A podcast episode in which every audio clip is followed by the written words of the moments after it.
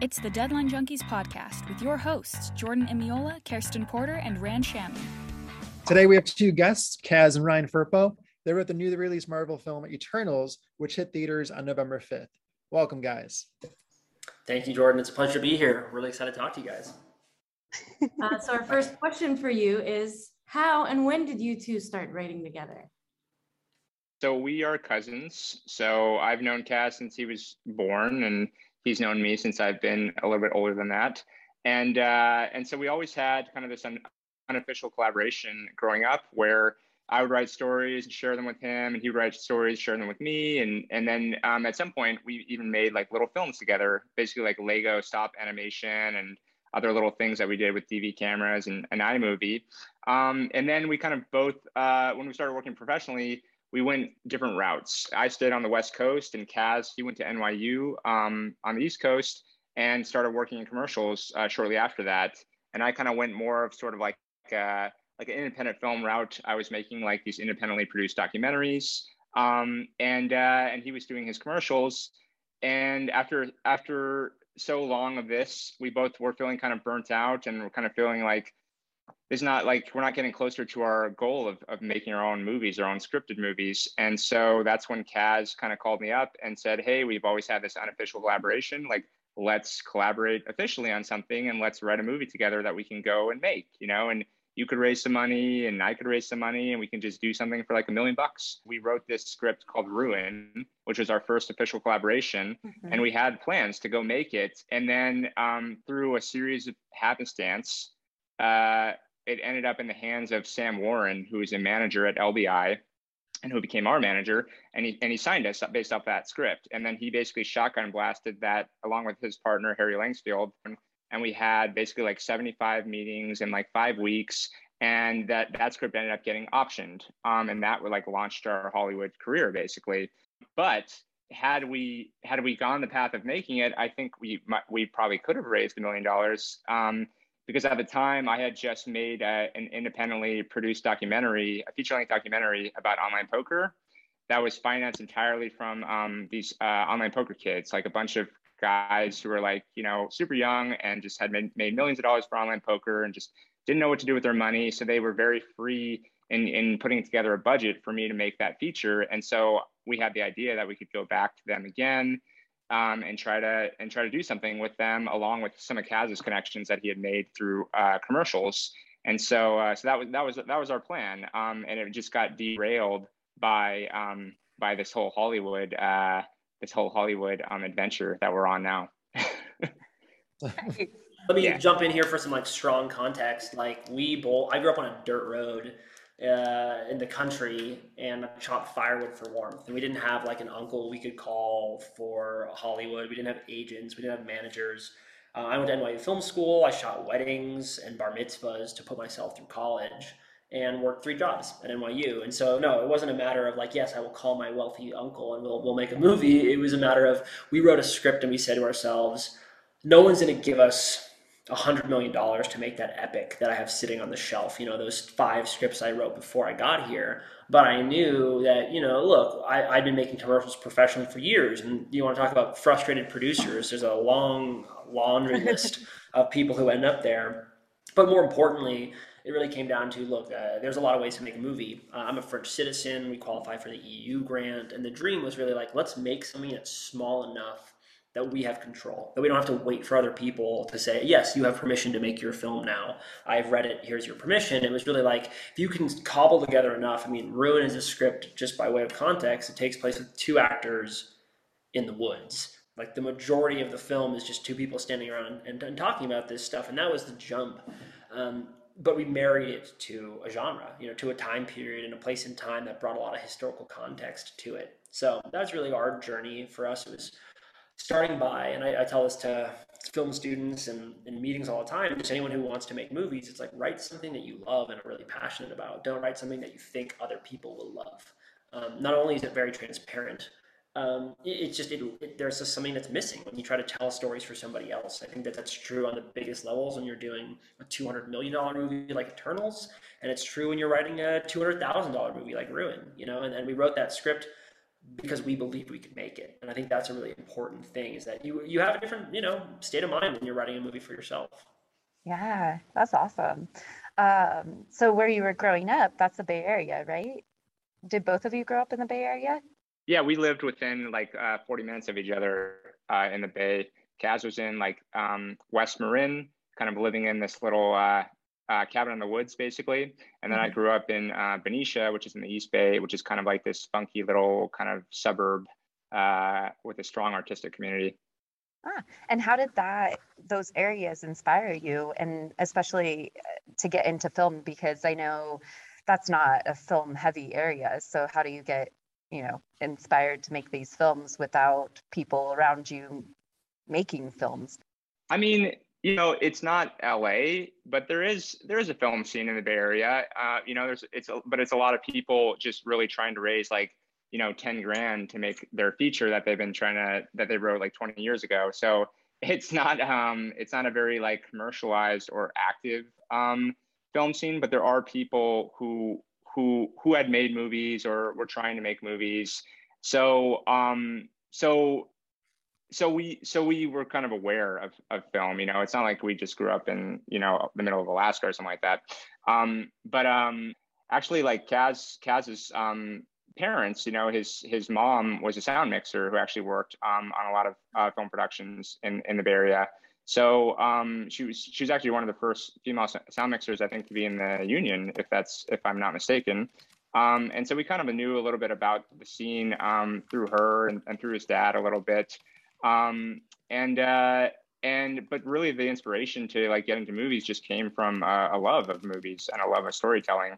I think we were both like pretty heavy readers um, when we were younger. Kaz still is not, still is today. I'm kind of like I'm just too I'm I've kind of tapered off and I don't have time to read anymore. But um but anyway, uh, yeah, we just we just loved uh, telling stories and film uh, was a really cool opportunity to tell a story. But then you're using a lot of tools uh, beyond the written word, you know, and you're using, um, you're having to make something, uh, realize something in real life, which becomes its own fun, creative challenge. Um, and it becomes a social activity. Like that was another big part too, is like making movies with our friends when we were younger.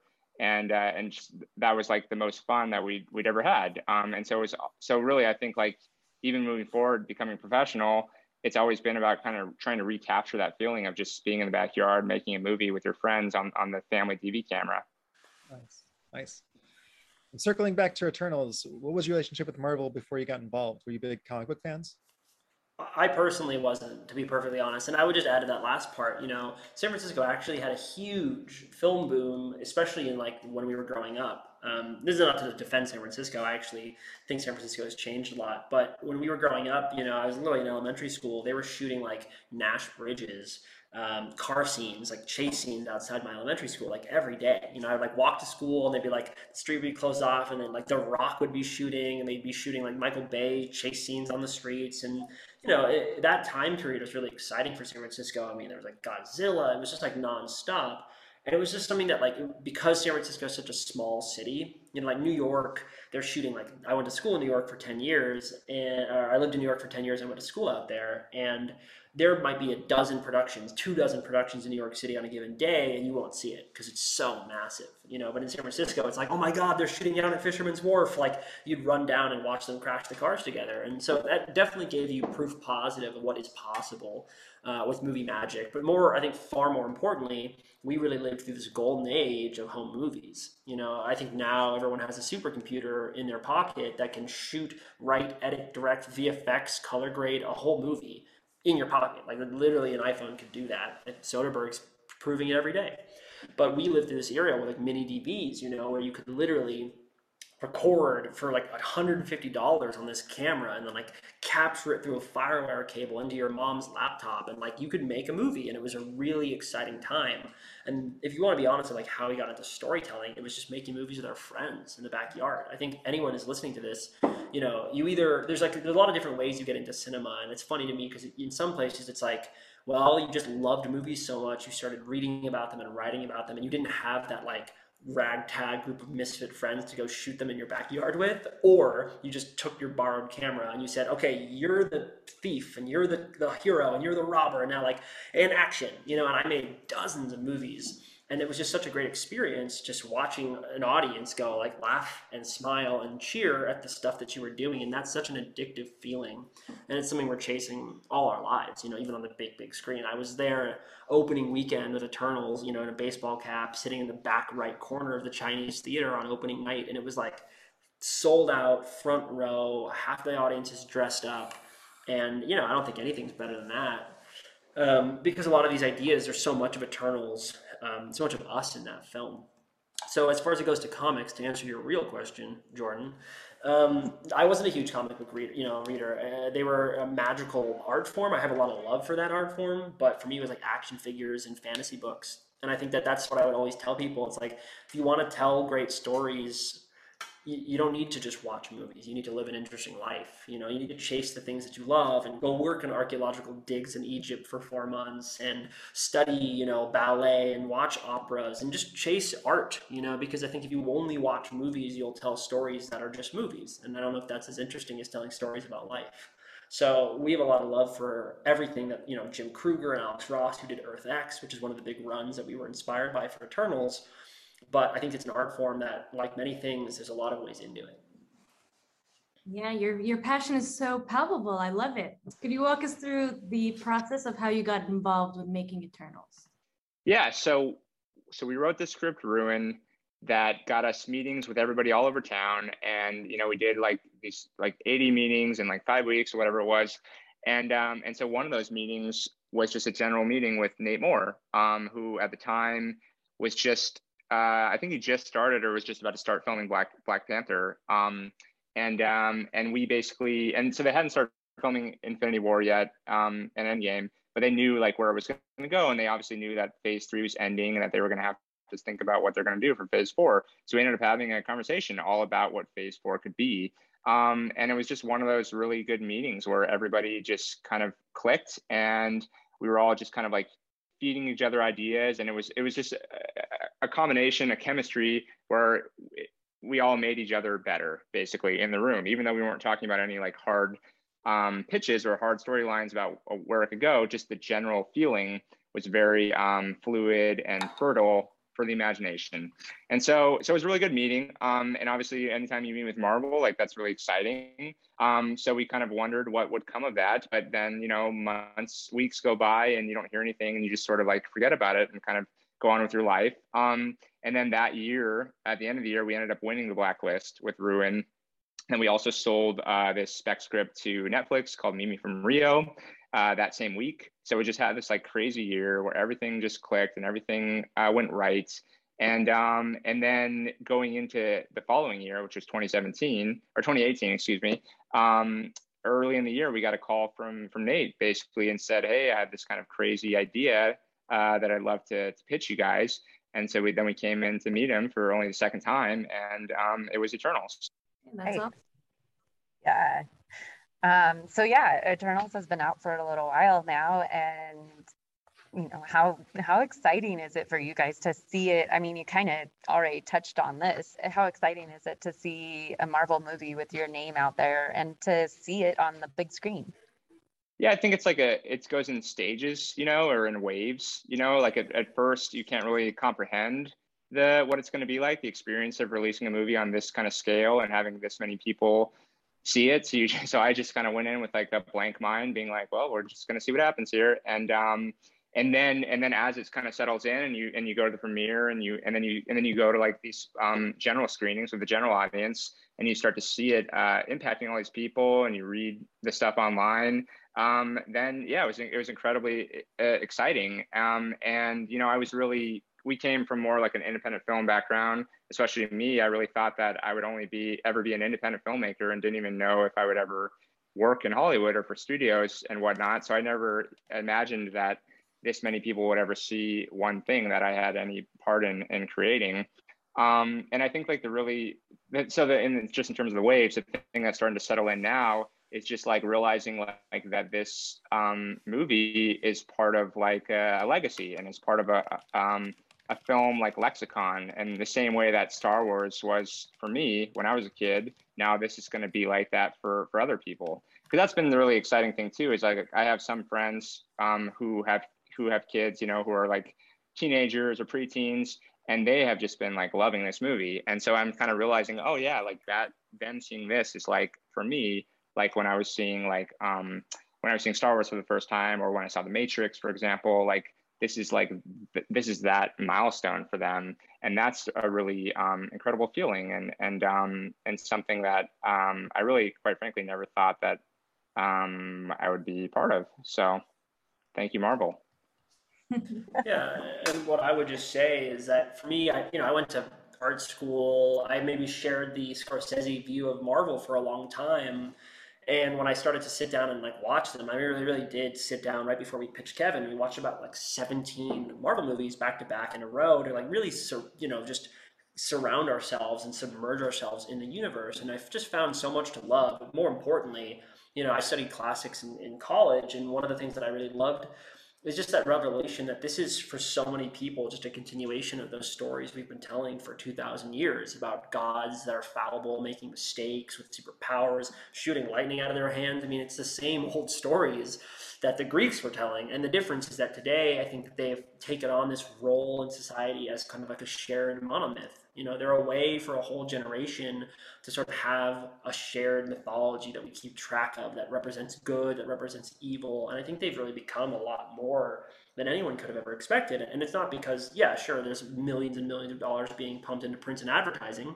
to make us see this everywhere and to love it. But I also think because they hold this special place in the human story that people really care about seeing. Um, it's easier to be human when the gods are fallible. You know, I think that's something that I feel pretty strongly about. So, especially with Eternals, to tackle that head on. I mean, we're incredibly proud of the movie. I think it's one of the biggest, craziest, weirdest movies ever made in Hollywood, and, and sort of a chance to make the most, the most of anything is an honor, and certainly to make a very strange movie um, in such a big machine. It's a movie that I think is going to have a long life. I think people are going to remember it. So that's it's for sure. You know, when you set out to tell stories, it is nice when people watch them. Chloe Zhao did an amazing job directing this. What was it like working with her? Did you meet with her all the time? Was it like once a month? What was the process? Uh, so Chloe, yeah, so we came on Eternals um, basically first, and so we wrote a couple of drafts before before Chloe came on, and and then and so when they when Nate told us it was going to be Chloe, we were just incredibly excited because we had seen the Rider and we just loved that movie and knew that she was a very special filmmaker. Um, and then so when we finally met, uh, there was just like so much synergy between um, between our, our visions for the movie and and even our pitch materials. You know, we got to share kind of notes about um, winning the job. And um, and there was just like so many things that overlapped in her pitch uh, with our pitch. Um, so that was that was really exciting. And I would say too that like um, you know I didn't really know Chloe as a person. I only knew her work, and I was really like pleasantly surprised by how kind of like just um, just relaxed and casual and funny she is. You know, I remember um, a lot of the meetings that we had. You know, we would have these like story sessions that would go on for like four or five hours and at the end of every one you know my like my sides were hurting because we just we were just all like telling so many jokes and like giving each other shit and just having like such a such a good time. Um, um yeah so we did these couple drafts and then chloe came on and then we did um uh then we did a couple of drafts with her as a director. Um, but at the time she was also uh, directing nomadland and she had she just she started shooting i think shortly after she came on the movie. So we uh, would only see her like sporadically, you know, would see her like once a month. And then we would have like a really, really long session where we would just go over all these notes and, and discuss a bunch of ideas. Um, and then she would go off, go back out to um, South Dakota or wherever she was at the time uh, and just keep filming. Um, so yeah, it was, it was really, um, it was a great um, balance. I think she, she brought a lot of stuff to the project that just kind of um, helped amplify all the themes and ideas that we were already interested in, in exploring. Uh, my next question for you is Were there any challenges you faced creating a new set of characters in an already existing universe? You know, I think any story you tell, you're trying to fit into a box of what people think it's going to be, what they hope it might be. I always use the metaphor when we talk about the Marvel Cinematic Universe pretty simply is that there's no like great master whiteboard in Kevin's office where he's keeping track of every little thing, you know, and I think that's his genius that there isn't an algorithm that makes Marvel special. It's that they hire talented people and they support them, you know, and I think that's the people that really makes all Marvel special. Victoria Alonso, Kevin Feige, and more, all the whole parliament of writer, producer, writers, producers, you know, people that work there, they love what they do. So when you're working with Marvel, it's really a conversation like, you know, here's the cup this is this is the cinematic universe. As long as you can do whatever you want, as long as you don't, you know, uh, destroy the sanctity of what is already there. You can't go, okay, Cap's actually just you know a, bunch of bees in a human suit, and like that's that's now canon. You know, it's like you accept what is and you build on that. And I think that's what's so fun. It's like kids in a playground, you know, and you're saying, okay, I'm building a sandcastle. And you're like, ooh, I'm going to put a tower here. And you're like, yeah, go build a sick tower over there. Like, that's dope. That's Eternals, you know, and that's the, really the process is you're adding and you're playing jazz with each other's creations. And so, you know, Eternals, maybe I would say we were lucky. A lot of people don't have preconceived notions of who they are, what they are, what they're supposed to be. And so for us, it really became a vessel and a vehicle to have these conversations about purpose and love and, ro- and loyalty, um, about gods and belief and faith um, in a Marvel movie. You know, in a movie about like laser beams being shot out of your eyes and dudes flying around fighting monsters. I mean, it's really a movie about missionaries, you know, uh, coming to Earth and questioning their purpose and questioning their faith. Um, and so, for sure, it's it's really exciting to do something different like that. I love that um, analogy, the jazz being jazz musician, basically with what you're given, then you guys get to play around with it. Um, so Eternals has the fairly popular theme of the good of humanity versus the bad of humanity. And is that something you are naturally drawn, towards, or is this something new for you? That's something that we're um, it's something that we're that we're very interested uh, in exploring. That we explore constantly in our work, and I think especially too in like the last kind of um, four years with what we've sort of been going through as a, as a, as a world um, and as a species, um, that that's become uh, that's become a, a very big question that's at, at the forefront of many people's minds. You know, I think like the one thing that we're that I'm at least constant, I'm I'm very interested in exploring constantly is just the idea like are we um, risen apes or fallen angels? You know, like what is what is truly human nature? You know, like um, because we we did kind of come out of the primordial ooze and rise uh, at, with by by using these uh, as hunter gatherers, basically as as as essentially um, using these uh, aggressive aspects of our personality to basically dominate uh, other tribes or nature itself. Um, and that has brought us a long way, you know, like, but but I think what we're finding is that we can't continue to live like that, you know, like that, that's not a sustainable lifestyle um, and that's not um, that's not something that's good for the whole of humanity you know maybe good for some individuals but it's not good for everybody. And so those are things that are being challenged um, by just um, the events of the world. And so then naturally they're going to start to influence and impact our, our storytelling. Um, so that's something that was incredibly uh, important to explore in eternal it's just the idea of of of exploring humanity from its very uh, origins up to where we are now and and trying to determine how do we get here and, and you know and where are we going to go from here. Uh, i make this joke and you guys are screenwriters so you'll appreciate this i think more than anyone you know being a screenwriter in 2021 is like the closest i think you can be to a philosopher as a paid job.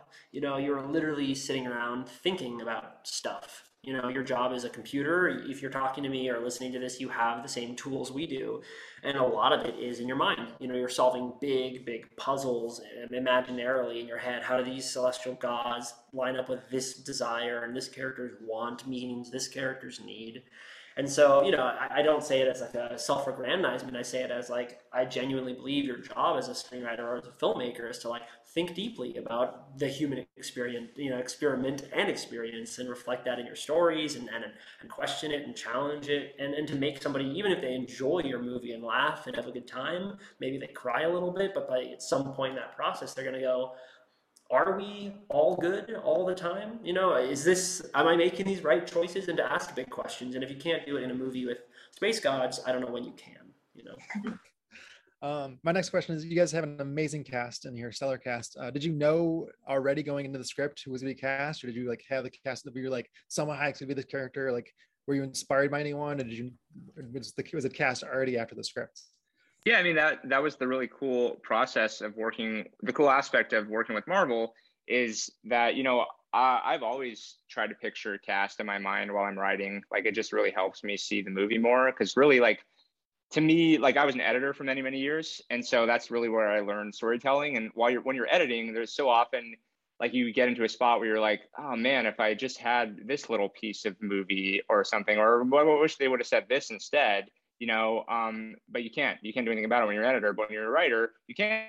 You're you know you're making a movie inside your head. So to me i'm just really making a movie inside my head and then just simply describing what i see you know on the page. And so it really helps me to, to see actors um, and it and, and helps to capture their voice you know. And, and sometimes it's just it is like actors that are um, that we can cast. And sometimes i'm just like it's really it's got to be Gene Hackman from the French Connection. You know, that's what I'm picturing, and that's just the way it, that helps me see it. Um, and uh, so anyway, with Mar, but before writing scripts, you know, you picture these actors, and you don't know like how am I going to ever when you have no agent, no way, no ins in Hollywood, how am I going to ever get to them? With Marvel, it was like we would see an actor in our heads, we would make our case, and then it's like two weeks later, they're like, oh yeah, Salma's in the movie now you know like they had the power to basically make all these things happen. And so it was just really exciting um, especially when chloe came on to start to see all these people just kind of like coming in one after another. And um, and uh, and it, it, the movie just kept getting more and more special with every with every uh, with every um, casting choice. Can you visualize me apart? Absolutely so you guys mentioned Ruin, your script that topped the blacklist and how it opened so many doors for you. Do you have any specific tips for young writers on how to use or navigate the blacklist or script competitions and such? Yeah, I mean the blacklist is not a thing that you can like call and apply online for as much as I wish that it, you know it were, but I think that that would just be a, a long laundry list you know, as far as I know, the blacklist is just something that sort of happens when you write something great. Um, and I mean that's like non facetiously. I think I stand pretty strongly by that. You should just write something that's different, and more importantly, write something that's yours. You know, I think the best advice that anyone can have is like fail early and often. Write a bunch of bad scripts before you write the good ones, uh, and then write something that you really believe in. It's really special and, and distinct. Um, I think that's really important. You know, voice. Uh, I didn't read a tremendous amount of scripts before I kind of came to this town because I was really I found saw myself more as a filmmaker.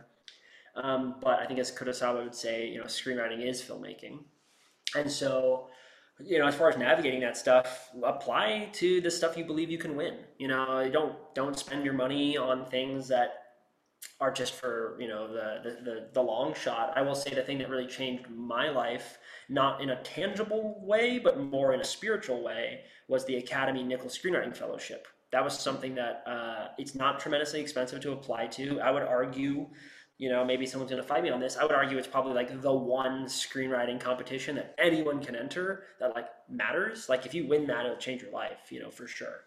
Um, and you could just write a great script and submit it. And so in, in, college, like right when I graduated, I wrote a series of scripts with my roommate at the time. We just like lived in this cave and just like wrote movies, um, which is amazing. It's an amazing way to work. And, and we wrote three movies in like nine months. And one of those that we wrote, uh, we submitted two scripts. I submitted one, he submitted the other because we didn't want to, you know, pay the whole fee. We split it up, and uh, we made it to the semifinals of the Nichols Screenwriting Fellowship, and I was like 22 years old. And I remember like making it that far to like 150 script 150, you know, out of like 10,000 submissions. And we started getting like cold phone calls from agencies and Gersh and agents and people that really liked the script and were like, "Hey, I want to rep you." And my co-writer at the time wanted to direct the movie. We ended up not signing with Gersh. And I have to say, like in the scheme of life, it probably worked out for the best because maybe I wouldn't be have written Eternals, you know, in that same series. A lot of things had to go exactly right to find yourself in this position. And so for sure, that was a moment though when I got that phone call and I'm like, oh my god, I'm 22. I'm literally still shooting weddings for a living, but this agent from Hollywood is calling me and saying like, I loved your script. Like, what's up with that? Like, how do we work together? And that was really a moment. Um, it was a light bulb, you know, where I'm like, oh, I'm good at this, and I, I know how to do this, and it's not just like me struggling um, in the dark, you know. And I think so. That's that's what screenplay competitions and festivals are great for. You know, they they really can give you that external validation, which never underestimate the power of external validation. I mean, like someone telling you, hey, like you're really talented. You're like, oh, thank you. I'm gonna like wear that. I'm gonna lock it for the rest of my life. Like those things matter. Like give compliments to each other, lift up each other. And that's what I would also say is there's room at the top for everyone. I think there's this fallacy that like it's a dog eat dog, like cutthroat getting to the top of Hollywood. I found not only it to be the opposite, but I always embrace the opposite. I am always trying to lift up other writers and create community because you are stronger together. You know, writers have a tremendous amount of power. You're the ones who generate everything. And most importantly, when you go out and you have a great idea for a script and another writer's reading your script and you're helping them and, and you both succeed, it makes you both more powerful. It makes you both um, succeed more. And I think it's also just more fun. You know, it's way more fun to go on the ride with somebody else. So that would be my advice is definitely, you know, they do matter. Those festival, those awards things, they help in so many different ways and you never know how they're going to help. Um, but yeah, the most important thing is to write something good. And even your family, you know, might be great feedback to read it and go, this is pretty good. Like you should submit this. Um, and also just to remember, it's never good the first time. And a script, a great script takes, I don't know, you know, seven, nine, 20, or two drafts, but it's never going to be like perfect at first pass, you know? So do a couple passes and then submit it. You might change your life. I think that's great advice. Um, and especially having other people read it and then yeah it's going down the line of so many different drafts. Uh, so uh, we've talked about writing feature films. You both writing feature films and short films when you were younger but have you written other forms of media like tv or plays or dabbled in that at all? Yeah i so i really wrote um, short stories before i wrote any scripted uh, material like when i was a like a teenager I started just writing, yeah, writing short stories. Um, and then I think I was like, when I was about like 19 is when I wrote my first feature length script. And that was maybe after writing only, probably only writing like three or four shorts. I just decided to just kind of like dive right in. That's been my approach with many things in my life. And, um, and then after that, I just kind of really started to fall in love with writing. And when I was in my early 20s, I actually wrote uh, like a novel um, that I was never I never did anything with it. It's just in a drawer. But I yeah, I wrote a novel and um and that was like a just incredibly it was like one of the most um creative, creatively satisfying periods of my life. I remember just like I remember like being really um, fixated on like word count, you know, at the time, and just being like, it'd start out of being like, let's see if I can write 500 words a day, and then eventually it kind of kept working up, and I was writing like 4,000 words a day, and I was just like plowing through this thing, and I was just, I was just um, just you know I was really just doing nothing else besides just living in this kind of novel world um, for for about uh, like three to six months. Um, so um, so yeah, I mean I am personally very interested in other forms of writing and um, and at some point would love to kind of go back to that and start and write write some short stories again. Write maybe write a novel one day. But you know, but for now I'm very satisfied um, just working in uh, in screenwriting slash television. And were those sci-fi too? Sci-fi? No, no, very far from it. You know, like I have a lot, or very much kind of like an Alexander Payne kind of sensibility, where I just I'm really into like these like tragic comedies that are about sort of mm-hmm. like um, characters who are just basically like lovable losers or who are you know the victims of circumstance in in in many ways and, and like Coen Brothers type type stuff. Like I'm a huge Coen Brothers fan. Um, so a lot, so the novel was very much in, in that vein, and it was just kind of like it was like a tragic comedy, basically. Um, uh, so and it really, yeah, it had no genre elements in it at all. It is cool. Your comedy comes through in Eternals. I love there's jokes sprinkled all throughout and tragedy. yes, yeah, I think it's you know important to have have both to give yourself to give the audience the full experience that's what they're there for. You know, they want to have uh, they want to go on a ride, and um, you got to put all the like loops and corkscrews in the in the roller coaster to make it be a full experience. and that it is. yeah, I, I never wrote um, novels, but for me, you know, I think that filmmaking is what I, I kind of call it cultural sculpture. You know, you're like sculpting with sound and people's memories and recollections of a thing and experiences and feelings. You know, movies take things that are hard to understand and they make them easy to feel. And I feel like that has always been something that I've been attracted to. I wrote, you know, dozens of short films, which is a really fun way to practice because I went to film school. You know, and I've also written, I don't know, four movies that have never been made and probably will never see the light of day. And that's a great way, again, failing upwards, um, you know, failing often. Um, and yeah, for me, you know, writing is in so many ways it's just a, it's a form of expression you know and i think ryan will tell you too like we're both photographers we're filmmakers we write songs we like poetry and you know i don't do these things professionally. I do them because i like them and because they give me pleasure. Um, and i think that all those things you can't just do uh, grind forever in this one medium in this one mode because it, not only does it get stale it doesn't feed you.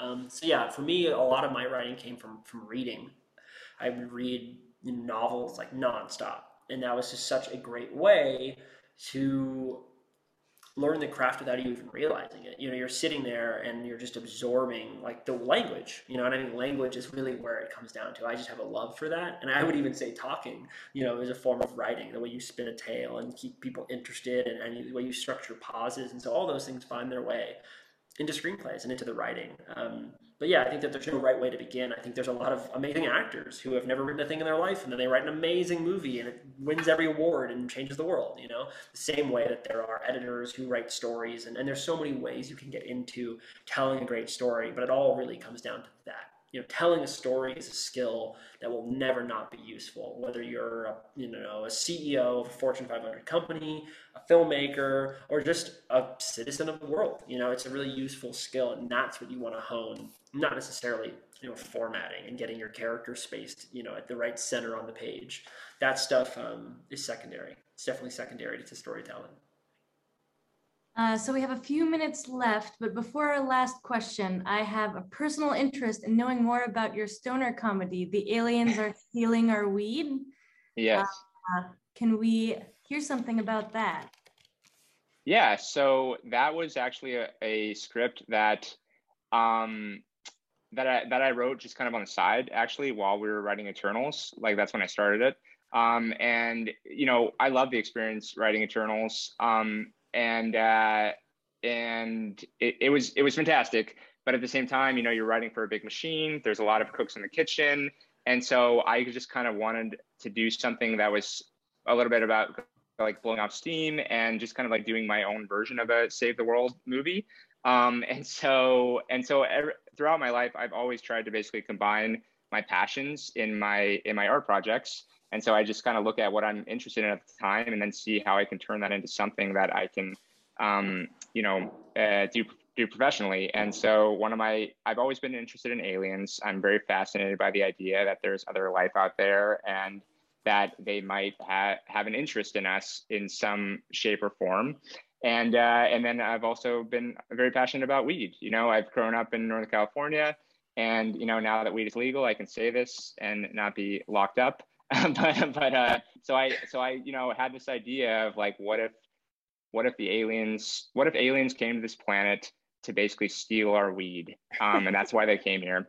And then so it's just about spinning uh, a story um, from that. And um, and I you know I think like so where it kind of nets out um, is basically uh, I don't know if I should I'll just talk more about the project instead of the story. But um, but it was it was also like so it was a script that I wrote uh, after Eternals, and then like one of our last meetings actually that we had before the pandemic was a lunch with Gina Rodriguez, and um, and so we are having this really great lunch with Gina, and I hadn't really done anything with aliens up to that point. It was just sort of hanging out on my hard drive, and then as we were talking, we were getting along really well. And I was just like, oh my God, she would be like perfect for Candace for the lead, basically in this in this stoner comedy. So and I knew that she had kind of done like some of that stuff in some of her other movies a little bit. So I just kind of floated it out to her of like, hey, I have this this project.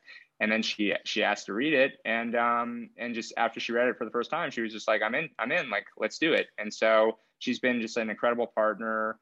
Her and her producing partner, uh, Molly, have just they basically just um are the ones who kind of helped make this all happen. And so Gina's Gina's been attached, and so then we ended up selling that script uh, to Paramount um, uh, a few months into the pandemic. Actually, we released it on uh, 420 uh, of of 2020, um, and uh, and Paramount was was the home that we that we thought was the best for it. Um, and so yeah, that project's over there, just cooking. I'm actually about to do a um, another rewrite on that uh, to try to get that going early next year. Awesome. Well, I look forward to seeing it. Great. I'm really happy to hear that. Um, so we're pretty much out of time. It's really fast if you want to. Uh, one, one last question. What's your favorite movie or TV show of all time? It's a hard uh, answer, but the stock answer that I always give is Boogie Nights. Um, you know, I really love movies and stories that are about kind of like circus families, just people who kind of come together from odd walks of life and and have and find a bond together. And then also that movie is just a really influential movie for me at the time that I was watching it.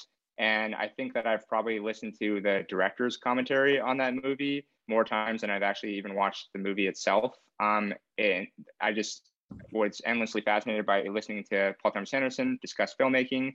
And I feel like I learned so much uh, through that commentary that it's always just held this really special place in my heart. And just by coincidence or by a little anecdote, Dylan Tichenor, the wonderful Dylan Tichenor, um, who edited Boogie Nights, is actually one of the editors, along with Craig Wood, on Eternals. So uh, I got to meet him through this through this movie, and it was really exciting. And I got to basically pick his brain about Boogie Nights a little bit, and that was kind of a just really fun, uh, fun circular experience, circular, uh, yeah, punchline. yeah, we'll call that one back. Um, yeah, it's a funny question, you know, because I, I think it, it's very telling about you as a person, but at the same time, you know, for some people, it's just like, oh, I just saw this movie when I was a kid and I loved it.